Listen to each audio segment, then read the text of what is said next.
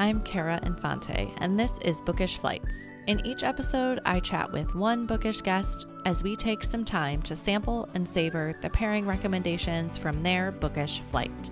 We hope to give you suggestions to cultivate your TBR list and nurture your leisure time through books. In today's episode, I am chatting with Paul Attaway. Paul was born and raised in the Atlanta, Georgia area, Paul attended Georgetown University and graduated from the University of Georgia School of Law.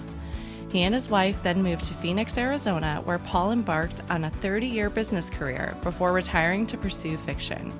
Paul and his wife relocated to Charleston, South Carolina after raising three children in Phoenix. Blood in the Low Country is Paul's debut novel. Writing this book, along with the move to Charleston, is a coming home of sorts, a return to the South. The history and culture of America's South is rich, complicated, at times comical, sad, tragic, uplifting, and inspiring. Welcome to the show, Paul. Thank you. Thank you so much for being here. Well, why don't you tell us a little bit about who you are? Well, let's see here. I think that almost changes uh, daily. Um, in that, kind of depends upon what role you're playing. We all have lots of roles. So, on a on a recurring basis, I've been happily married for 35 plus years. Uh, new to the slate of um, job titles is uh, granddad. So nice. we have two grandchildren. Congratulations! Um, and thank you, thank you. That's a lot of fun. And um, a new a new project uh, that I have is I'm now a walking history tour guide in Charleston. Oh, cool. So I've been doing this since about February. So I get to give walking tours of a city. If you've never been to Charleston, it is uh, America's most well preserved city. We have homes here dating back to the early 1700s, and the, the, the city is just overwhelmed with the history. And uh, so that's sort of my uh, my newest title, yeah. the uh, Walking History Tour Guide. And what a way to learn about the place you live. How long have Absolutely. you been in Charleston now? We've been visiting since 2010. Okay. One of our daughters was a freshman here at College of Charleston, and we joked that when she graduated in 2014, she left, but mom and I moved in and we stayed. So we've been visiting since 2010. And three years ago, we sold our house in Phoenix and we moved here permanently. Okay. I have, we're a Navy family actually. So I have a few friends okay. that are stationed there. So if they wanted to do this right. walking tour, how would they find you? Uh, well, you have my contact information. Okay. Just pass it on All right. and have them email me and, and we can take care of the rest. Awesome. Okay. Well, and then listeners, we'll maybe put how you could contact Paul in the show notes as well if that if that's your neck of the woods and you're interested. Um, because we move a lot too, I always that would be such a great way to learn about the new place you move or live. It is. Yeah. I get a chance to learn uh, daily um, ask questions by the people in my tours, uh, and the ones I don't know, I go home that afternoon and I find the answer. So I'm I'm armed next time in case somebody asks the same question. Yeah. Do you create the tour yourself then? Um, um, yes and no. Okay. Uh, but at the end of the day, the tour is laid out here. Uh, we walk by where the Revolutionary War began. Uh, not where it began, but where the first naval battle was. Was here in our harbor, of course. Fort Sumter, yeah. kick off the Civil War was here. Uh, some of the earliest colonial settlers were here. So we just walk by all the historical spots. I don't have to create anything. I just have to lead them by. Yeah. Absolutely. So, the story tells itself a bit. The, the story is there for us to discover and tell. Well, that is really cool. Well, let's since we're already into stories and some right. essentially some writing of sorts, whether it's a verbal or on a page, why don't you tell us a little bit about your debut novel? Blood in the Low Country. Uh, this book came out a few years ago, and it was exactly that. It was the first novel I'd ever written, and I had a 30 plus year career in the business world. And we, my wife and I, we became empty nesters and I was too young to retire, but I was I was too exhausted to start any new businesses, and so I, I became a consultant, and and I yeah, it was somewhat satisfying, but I was between consulting gigs, and you know I was mouthing off. I had just finished a book. I would say something like, "What a fantastic book." Or I finish a book and I go, "That's not very good. I could do better." so my I, I, uh, my wife and I joked that she said, um, "Paul, I'm getting a little sick and tired of hearing you say you could write a book." Either do it or move on. So I said, fine. So I decided I was going to try to write a book. So I read lots of books on how to write books and lots of blogs and really immerse myself in that. And then, you know, some of the advice you receive is, you know, write what you know. So I began, you know, making notes. What is it that I have, you know, intricate knowledge with? Blah, blah, blah, blah, blah. And so I ended up with a stack of legal pads this high of just just notes and ideas. Wow. And so we were here in Charleston uh, uh, visiting. We had a, a, place to stay for a period of time, and I walked to this library. Uh, that I, I sat down and I began to literally a blank sheet. Began to try to write, and it was um, uh, intimidating, and I had no idea what I was doing. Yeah. Um, long story short, uh, we had recently been introduced to a couple, and they were a little bit older than us, and they had fully retired. And he had been a film editor, and he knew a bit about storytelling. He had spent a lot of time in writing rooms. And he came back and he says, Paul, quit trying to write a book. Just write. Just write. Write whatever pops into your head. Just write. And then you'll write a scene. Okay. And then before you know it, you'll write another scene. And then you just sort of stitch them together. Well, this was the basic philosophy that I employed as I started out. And then it's hard to explain. I just really got into it. Yeah. And I ended up, um, you know, um, you know, writing a story. And my basic uh, initial idea was that I could write about fathers and sons. Okay. And so I wanted to have, you know, a father son, some tension there. Um, and I had I, uh, my father's passed away a long time ago, but we had a great relationship. So that was that was underlying the story. But I'm writing along, and at some point I realized, well, this is really boring. No one wants to read this story. So I go, someone's got to die. So, you know, we killed one of the characters, okay. and now we have a mystery. So the story really just began, uh, you know, to unfold. And I, you know, had these characters, and then I really worked hard at ensuring that the characters reacted in a way that was consistent with their character to the you know all the stuff that I threw at them. And before you know it, we we had a book that was written. Wow. Um, the book is a family drama. It's set in Charleston. Uh, you could describe it as Southern fiction. Okay. You could describe it as uh, a little bit of a murder mystery. There's some suspense thriller in it, but um, it involves a family here in Charleston in the 1970s. There is a murder in their community that turns the lives of a couple of families upside down and then we see how the the, the um, this family reacts and how the, all the characters change over the course of the book as they deal with the um, uh, the tragedy uh, that's in their lives. Wow. So as you were talking, and you let's go back a little bit here, and you were talking about sitting down with the blank page and be like, "I'm going to write a book," but then I imagine that that is just seems like an overwhelming goal, right? When you're like, I have a blank page I'm starting, and this is going to be a book. How is that right. going to happen? Um, right. You know, and I, I, they talk about habit formation, right, and breaking it down into smaller pieces, and it sounds like that's exactly what you did. Yes, well, you know, there's the I, you know, there's the old saying, "How do you eat an elephant? One bite at a time." Yeah. You know, um, and there's a lot of truth to that. And you know, I'd had I developed habits in my work career in terms of you know when I do my best work, how I like to work, how I like to tackle problems, and uh, I like research. I, I like problem solving. I like that. So that really is what it became. It was it became a matter of okay, how do I how do I do this? Uh, what is character arc? How, how do I how do I affect character arc? What's a subplot? Well, I know what a subplot is, but but but how do you how do you write one? And so I would write, and then I'd kind of get to a point where I'd go, okay, I'm I, am i I'm kind of lost in the woods here. I got to find my way out. And I, I I might then stop and spend several days just googling and reading blogs and articles on subplot, okay, on how to write a bad guy, on on how to write a fight scene, on um, you know things like that. And so then I'd jump back in, and that might carry me the next several chapters. And it really became that was really how I, I had to tackle it. Yeah. And then the book is does get done, and then and then then you begin you know the, you know the editing process. And so um, uh, you know i'm the, the, people who are professional writers have been doing this whole career um, no doubt they have the ability to sit down and see the story from beginning to end. Sure. They outline it and they and they write it. Uh, and and and maybe i'll get to that point someday but right now my writing is very much jump in and and um, kind of see where it goes. Okay. Yeah, that was what I was going to ask you is if as you're doing these small chunks, right, or one bite of an elephant at the time, did you have an Mm-hmm. idea of how you wanted the story to go or did the scenes that you were writing each day just really take that arc of the story?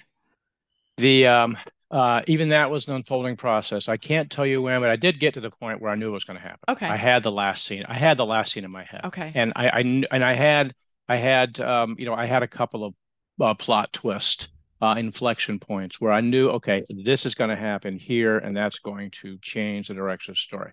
So I, I had a couple of those you know whatever wording you want to use tent posts etc Sure. that were going to drive the story but then i had to write and get myself there Yeah. and so so i did know i did know how it was going to end Okay. now in in terms of in my first book the very last chapter in the book um it's sort of the you know the the, the climax happens in the second to last chapter and we have this that we have this one last chapter well it was a scene that i had written that i really liked and i initially had it about halfway into the book Okay. it was it was sort of some character revelation and i and i, I like the scene and I and I get towards the end and I go, you know what? That scene belongs at the end of the book. This character, blah blah blah. So anyway, the very last chapter of the book was a scene I'd written early on. I just I got to figure out where to put this, and so it ended up working best actually at the end of the book. Okay.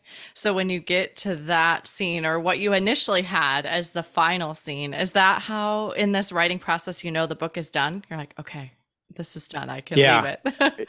Yeah, it's it, it was done. I I knew when it was done. Okay. There was there was yeah, I I knew when it was done. yeah. I I have not written a book myself, so I'm like, how do you how do you in your mind know when, okay, yep, that's it. I'm done writing. That's I'm it. Right. letting it go. Yeah, we know yeah. Yeah, we know who the killer is or or everybody's character flaws have been revealed or resolved Yeah. uh, or highlighted in some way. Okay. In your career in business, did you do a lot of writing? I did a lot of writing. Okay. um, I was an attorney for two years, so it hardly counts. I was in law school longer than I was an attorney, and of course, Okay. that's pretty much all you do is read and write. Yeah. And then after that, I, I I was a small business guy. I started about three different businesses, and and so um, I I wrote everything. I wrote our marketing material, installation manuals, uh, uh, you know, uh, PR releases, uh, letters to investors, communications with vendors. Co- I mean, I wrote, uh, you know, disclosure documents for offering memorandums. I mean, I wrote everything. Um, so the dis, so the the uh, the craft of writing in terms, uh, I had been working on, you know, you know, since I got out of law school, Yeah. and I and and in the business world, uh, well, frankly, throughout much of life, you know, um, the shorter the better. The shorter the better. Sure. I really worked to try to keep my communications with whatever my audience was as short as possible. One page, one page, two page. I mean, just really short.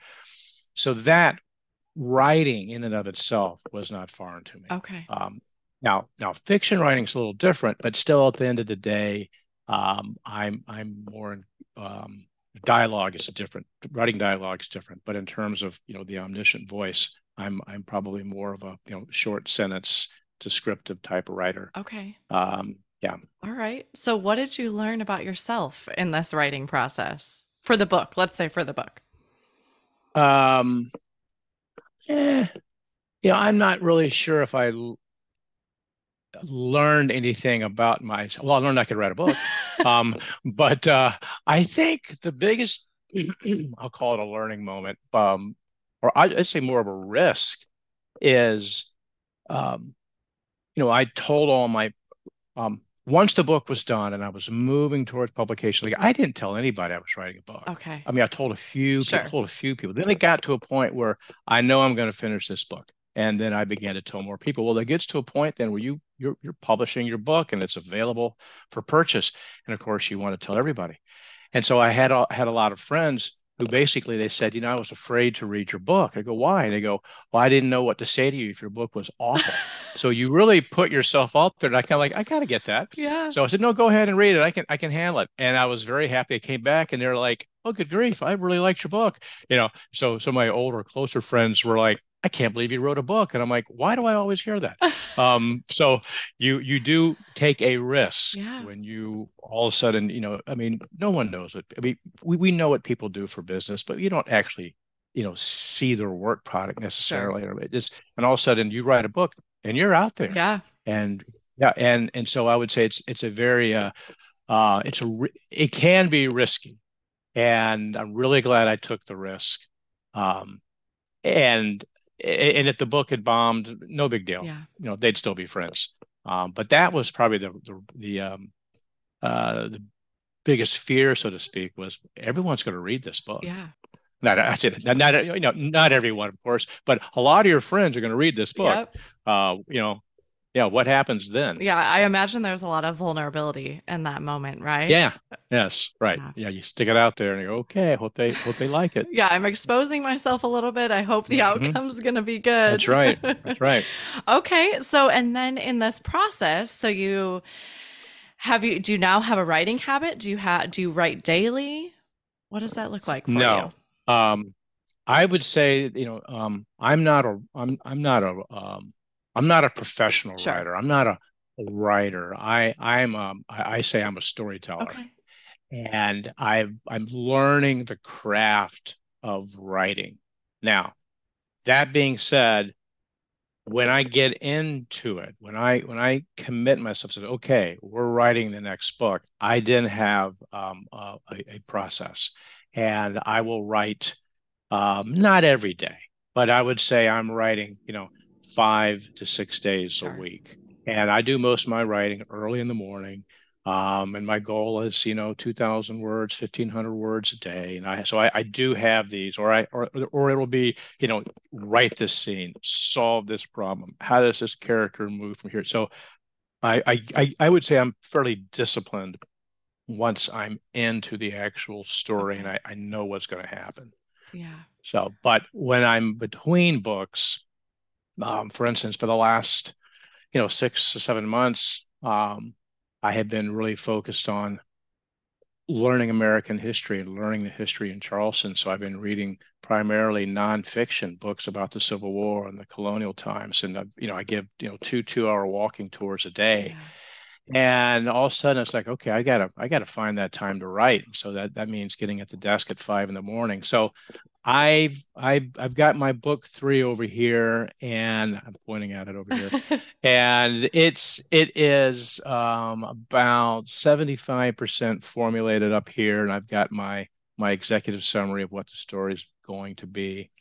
And my wife and I have been traveling for a while, so but we got back this week, and so I'm like, okay, uh, it's time. Yeah. I, I need to I need I need to go all in because I can't write a book um a little bit here, a little bit there. I tried that. okay. I can't do it. I can I, I have to fully commit to it Yeah.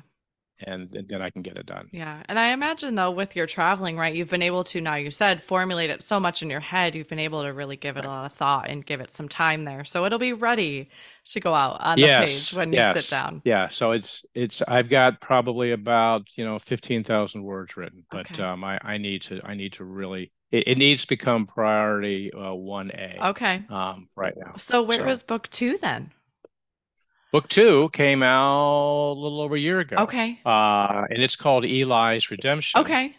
And um, without giving away too much, it is I it, it's a sequel to book one. Okay. I wrote it as a standalone. I, I really um, I, I wrote it in such a way that if you hadn't read the first book, Perfect. you would not be totally lost. Okay. But if you had read the first book, it would pick right up and and you would go, wow, okay, so this is what happened. Um, and now and and so um, in the first book, we meet two boys, and they are they are uh, in high school when we first meet them. They're brothers, uh, Walker and Eli, and and so um, without giving away the the, the plot twist, etc. Um, one of the questions people had for me after they read my first book was, well, what happened to Eli? Okay. what happened to Eli? And so I go, and I'm, and at some point in the writing of the first book, I got to a confidence level that I'm like, okay, I can do this. And I started getting the idea that, okay, I could write a series. And so I, I went back in the in the editing process and planted a thing or two here or there. Okay. And so the second book is answers those questions when people go, "What happened to Eli?" The second book answers those questions. Okay. Um, and and so now these two boys, uh, as the series will advance, become young men with families living in Charleston. And my series is again, you know, Southern fiction. These two young men now living in Charleston, and because of the the rich history in this part of the, our country, um, my books are always, uh, I say always, hopefully, uh, my, my future books are going to involve at times a flashback of sorts to where you know some part of the history of Charleston is is uh, not dredged up but pops up again and and and uh, impacts lives of people you know living you know um, living during current times. So sort of drawing and and these two characters you know one is going to be a rock star chef. We have some wonderful chefs here in Charleston. The other one's going to be kind of you know the the uh, you know the, the the attorney estate planner with uh, a whole host of dysfunctional clients. Um, so that's where the hopefully the series is going to go. Yeah, this is why I love reading because I'm learning at the same time too, right? I might be learning about Charleston or a historical event right. in Charleston where I'm sure I learned all these things back in school. Right. Yeah. But until right. they're put into a story like this, it's like they haven't, you know, they don't start taking up space. right. So yeah, exactly. So the um uh, in my second book, uh, half of it takes place in Charleston and half of it takes place in the Bahamas. Okay. And there has been a long connection between Charleston and the Bahamas. Um, uh, I could bore you with some history, but but um, uh, during the Revolutionary War, um, uh, people that were living in the colonies, about 20% of our country's population at the time were loyal to King George. And they left the colonies during the Revolutionary War, figuring they'd just turn right around and come back after the Brits had won. Okay. Well, of course, it didn't work out that way. But there were about 5,000 loyalists who fled the southern colonies and ended up in the Bahamas. Huh. So there's always been a connection between the Southeast uh, and the Bahamas in terms of loyalists who fled the colonies and then set up. And there are still those family names that you can trace back to the colonies, and that's how they ended up in the Bahamas. Wow. Cool. Yeah, so there's all sorts. I mean, yeah, exactly. I think it's cool too. I'm glad somebody else does. So I had literally no idea. I've been to Charleston, right. but and I didn't. I didn't do a walking tour though. Maybe that would have helped. so it's amazing what you can learn. That's right. Uh, but that's actually what we try to do. Uh, we our kids are are younger; they're eight, five, three. So when we travel, we we do try to do the walking tours because then we can have the stroller, and the little one might just fall asleep right. on the walk. Fall asleep. And, um, that is our mode of trying to explore cities for sure. Very good. So, well, let's switch gears a little bit and let's talk about who you are as a reader. So, have you always been a reader? Um, the answer is yes and no. Okay. Again, in terms of reading fiction, no, I didn't really start reading fiction um, until I've stopped being a lawyer. Up until then, I had been a constant reader, but it wasn't fiction. Sure. Uh, and I say that to say I was a high school and college debater, and we read and researched constantly. And then law school, it's all you do is is read. And then as a lawyer, all I did was read. There was no time for fiction. There was no interest in reading yeah. fiction. Uh, I say, I mean, I had a little bit of an interest. Um, you know, obviously, you know, school English classes, and you know, read all the assigned reading, but it it really wasn't my thing. And then um, you know, we had young kids, and then they get to a point where they don't take all of your energy raising them. And my wife had always been a reader. It happens. Trust me, it does. It does. There's this brief little window, um, and then they become teenagers. Um, no, so uh, my wife had always been a reader. Okay. And so then I just sort of like started, oh, okay. And then, yeah, so I, I became a reader of fiction. I would probably say I wasn't until my late 20s that I started to, you know, 30 that I began really to have the time and then where I began to make the time. And then, um, you know, my wife and I for birthdays, all we did was buy the other one books. It was like we, you know, we, it, between holidays and Valentines and anniversaries, after a while, you sort of like the gift giving becomes you, you, can't you can't do it four times a year for 30 years so we would just buy each other books yeah. um, and that worked great and then the kindle was invented and for a while we're like well I, i'm not going to buy you a book because there's there's no satisfaction yeah. in you know sending you a book popping an ebook now, in there yeah yeah popping an ebook so we um we're we're we've we've kind of moved through our kindle stage and we're back to reading books and so we're now back to buying each other books for our birthdays. Yeah, you should see my husband's nightstand actually. I laugh as yeah. you're saying this because I I'll hear about in doing this show, right? I'll hear about books that because we read differently, I'll hear about books. Oh my gosh, he would love that book. and there are times because his life is busy too and you know, he doesn't always want to pick up a book in the evenings, which you know, to each his own. I'm like, okay, his stack's getting a little obsessive over there on the nightstand. Right. Maybe the next holiday I need to get him some clothes or something. get him some clothes, right? Yeah. And it used to be you could buy each other CDs, but you can't buy CDs yeah. anymore. Um, so yes, books and music used to be our constant gifts, and now we're we're back but just to books. We don't have a CD player. Yes, so, yeah, because books, yeah. I feel like because you hear them and you think of the person, right? So there, right, right. there can be so much more than like, oh, I just saw this on the shelf. I thought I'd grab it for you. It's like, no, I think yeah. I handpicked this because I think it would fit you. I think you would like yeah. it, right? Yeah, awesome. Well, what type of genres do you enjoy to read? Um, again, that is changing. Um, and and I'm reading more and more different genres now when I first began to read, you know, it was it was um, it was Michener, John Grisham, it was you know all of all of the suspense thrillers, etc. Uh, I can't even think of all the other uh, names. So, Bourne Identity, that whole series, and um, I now don't read quite as much of that type as I used to. Um, I, am reading more historical fiction, and I still like the I still like the suspense thriller. Um, Daniel Silva, uh, his books all around Gabriel Allon. Gabriel Allon is one of my favorite literary characters. Great, great yeah. character. You know, Mossad, uh, espionage spy master, whose cover is as an international art uh, restorer. Uh, so those are great books. Um, you know, I'm I don't know that I'm so much a fan of a genre as I am fans of an author. Okay. And if I like the author, I'll go back and I'll I'll I'll, I'll try to read you know everything they've done. Um, James Lee Burke, he would be considered Southern fiction. Most of his books take place in the Louisiana area. He's got a character that um, the books take place in Texas. He's got some that occur in Montana. My favorites are the ones that occur in, in the New uh, New Orleans area. Uh, Ian McEwan, um, I mean, he's he's uh, an extraordinary, extraordinarily gifted writer, uh, and his books are all one-offs. I mean, he always he's always tackling some issue or something uh, interesting. Um, so I'm more of a an author reader than I am a, a genre reader. I mean, I do like the the classic, um, you know, private detective story, you know, but I I won't. But at some point, you read a couple and you go, okay, I need a break. Yeah and then I'll go I'll go pick up uh, nonfiction uh, and I'll go pick up a book on the Civil War and I'll, I'll and I'll read that. Yeah. I almost think of those as like palate cleansers a little bit. Like you yeah, still exactly. love that like, genre, right. and I right. I sometimes feel like I get there with World War II historical fiction. Okay. Like I'm like, okay, yep. all right. I love I these. Every time I read them, I really right. enjoy them. But like, yeah. you need the break. You need to switch out. You need the break. Yeah. Yes. Yeah. Yeah. Like Harlan Coben. I really like his books one of the recurring themes in his books that it seems like he he uh, he writes very well about suburban parents and threats that happen to your children.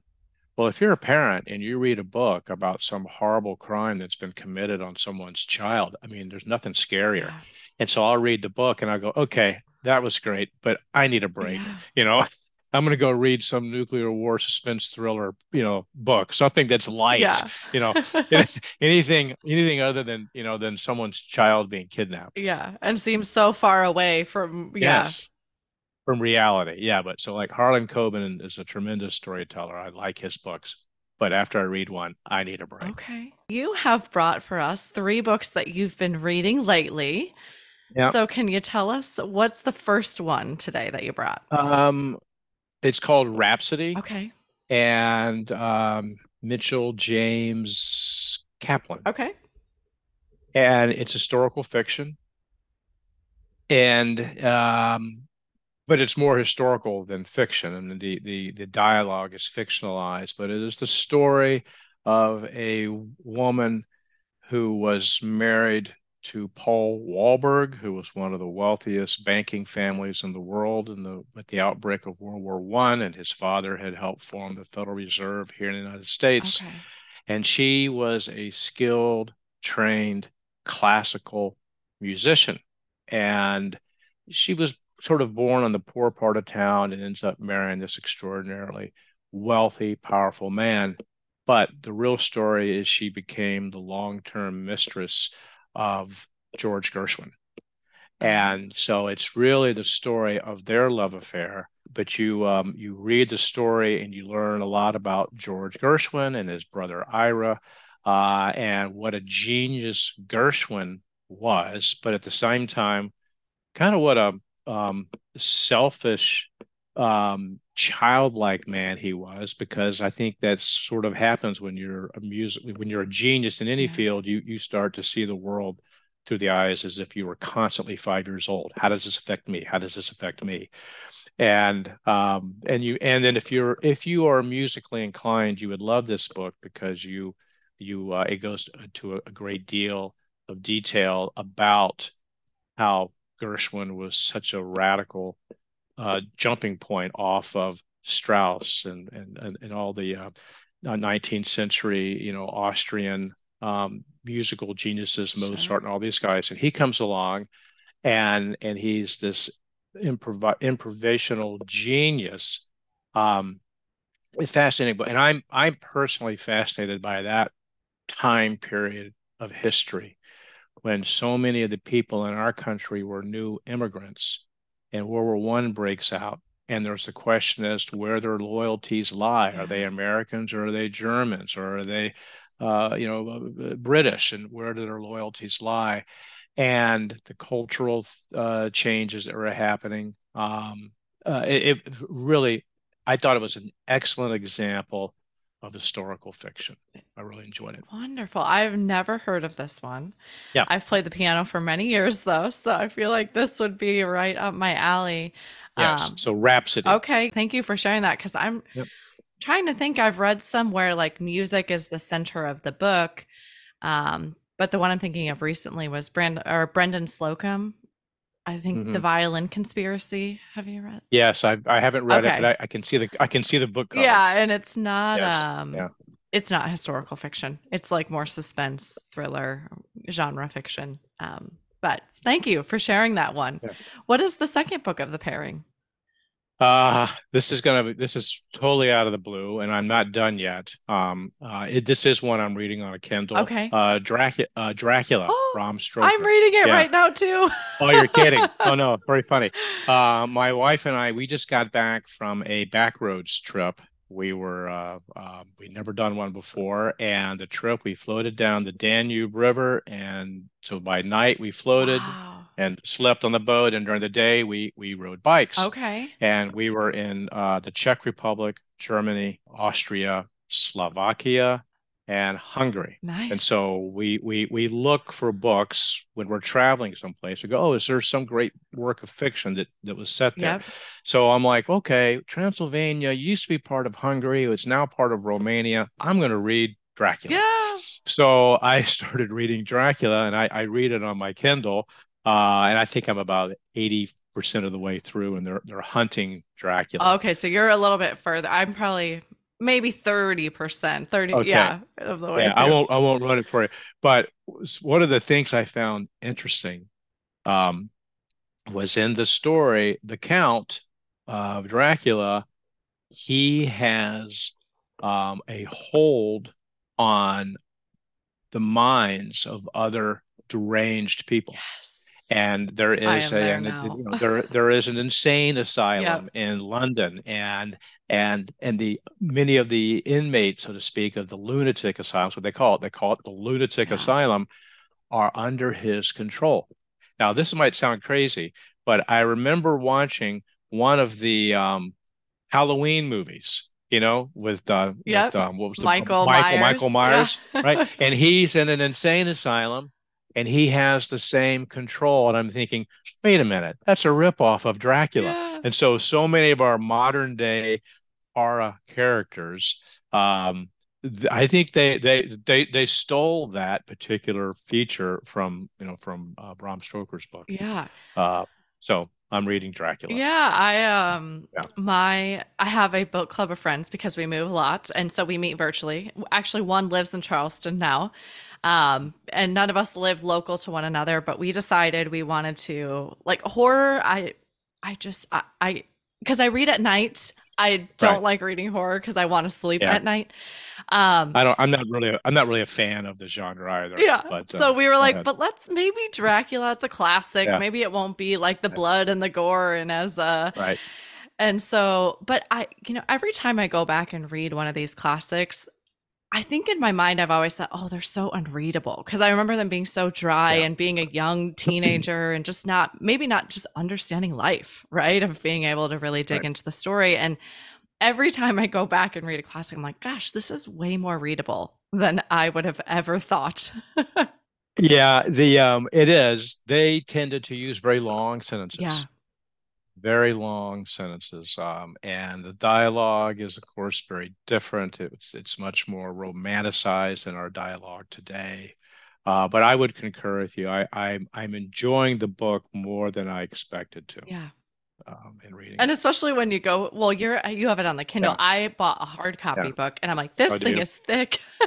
it is. It is. Yeah, and I, I kind of one of those. I, I, am reading. I'm, I'm screening along. And wow, this, this is a really long book. You know. Yeah. So yeah. I think it's almost 500 pages in the print form on the heart on the you know on the book. So I'm like, when I got it, I'm like, okay, hopefully this is going to be a All good right. one because I'm going to spend a lot of time with this. I'm reading it. Yep. okay. And then what is the last book you're reading? Um, I am this one I read a while ago. Um, and the author's name is Tana French. Oh, okay. And she's Irish. And I think I've read now three or four of her books. Yeah. This one was called The Searcher and it's a retired cop from Chicago who is, uh, you know, he's divorced, he's got an adult child, and he just sort of on a whim picks this tiny little rural town in Ireland and he moves to. But um, and there's a character in the book, uh, a, a child, teenage level, that he ends up kind of befriending. He he's acting in a way towards this this vagabond type child in this small village in a way that I think he wish he, he ends up having a relationship with this child that he wishes he had with his his now adult daughter who's still living back in the states. Uh, but he's he's a cop by nature. That's just his nature. So he begins to investigate a crime around town, and he begins poking his nose into the lives of some people, and he's the outsider. Um, she, you know, her books I would say are difficult to describe and I mean that in a good way. She's a very gifted writer. Um, she, eh, you know, she she writes stories with compelling characters. Um, I really like her books. I, I, don't know really how to describe them. Um, she's just a very good writer. So that was the the last book that I read. Uh, you know, more of a literary fiction. Um, a lot of character depth. You know, you learn a lot about the characters and and the changes they go through are very very subtle. They're very subtle character arcs. They're not like hit you over the head. Da-da, yeah. you know, the big change. Right. Yeah. I read um the first book. I can't think of the name of the series right now by her. Is it the the female police detective yes. in um, in Dublin? Yeah, yeah. I've read a couple. I forget her I name know too. it's skipping my mind yeah, right now. I've read. I've read a couple of them, and I like them. Yeah, you know they're good. Yeah, you know. So and then and um and they're written in such a way that some of the Irish colloquialisms.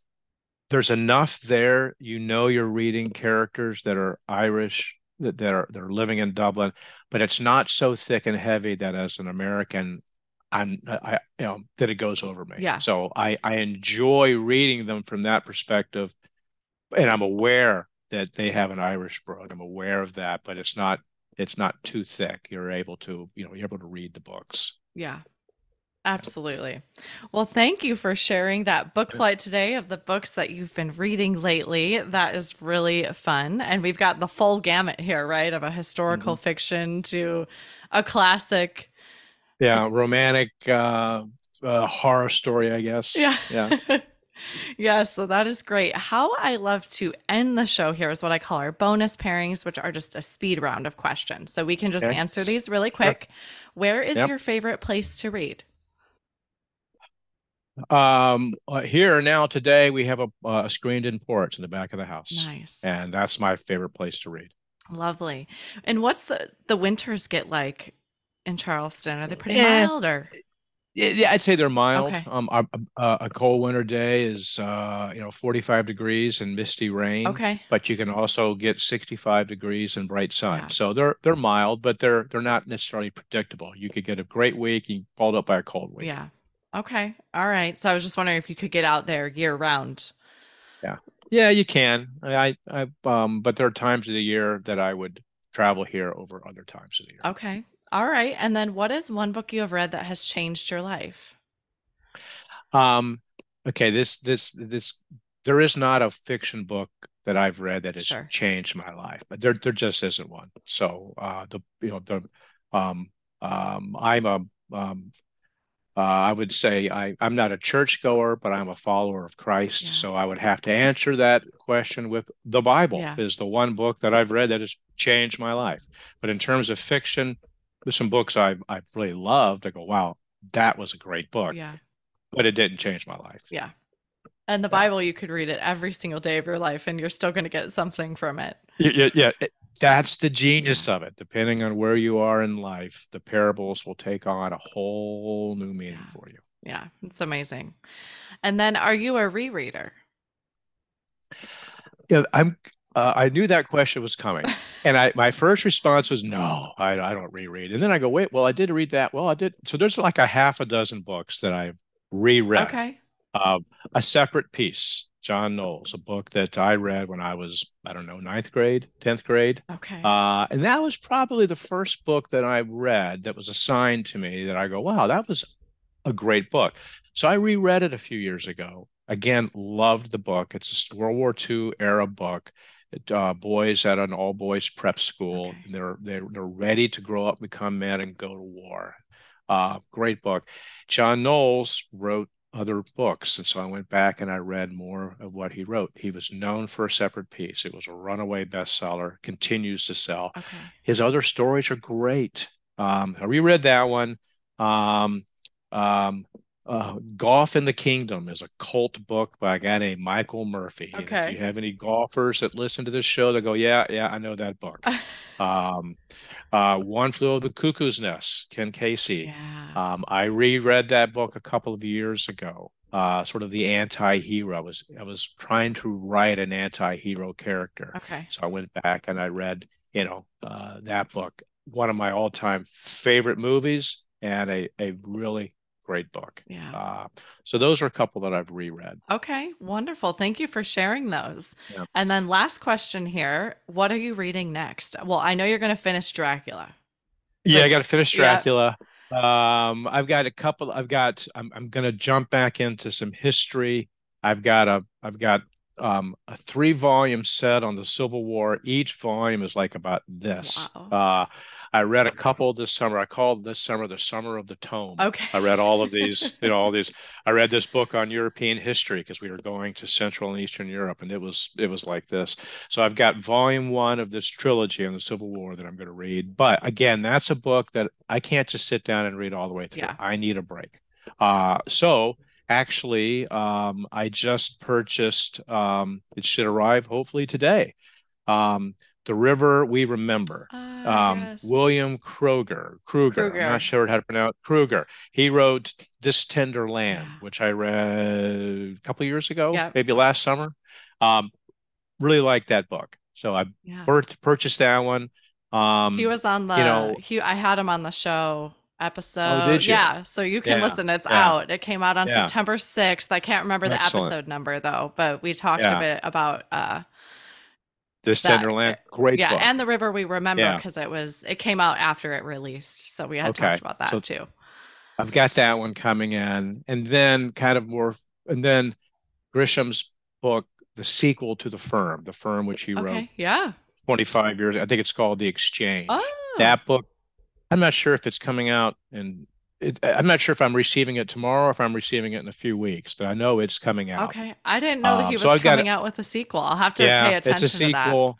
Yeah, I mean, I I stopped reading Grisham religiously probably 10 years ago. I kind of I don't know, but I it, they're they're they're safe books, Yeah. um, great characters. I uh, you know, I'm not one to criticize a guy that's written sold as many copies as he has.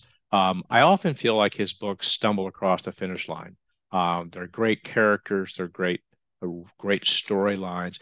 I just sort of feel like sometimes they just sort of kind of fizzle out. You just sort of finish it. You're like, Okay. okay. But The Firm was a great Yeah. book. Um, and so this is the sequel written 30 I years later, whatever it Okay. is. So I'm like, okay, I'll read that one. Yeah, abs- So those are those are the the next books I have coming up. wonderful. All right, Paul, why don't you tell us how we can find you? Oh, it's quite simple. Uh, paulattaway.com. Paul, P-A-U-L, last name is A-T-T-A-W-A-Y. And there you can learn about my books, um, how to buy them, where to buy them. And if you're in Charleston and you're looking for a tour, you can reach out to me there as well. Well, thank you so much for coming on the show today. I know your time is precious, so I appreciate all that you've given me today. Absolutely. Thank you. You are so welcome.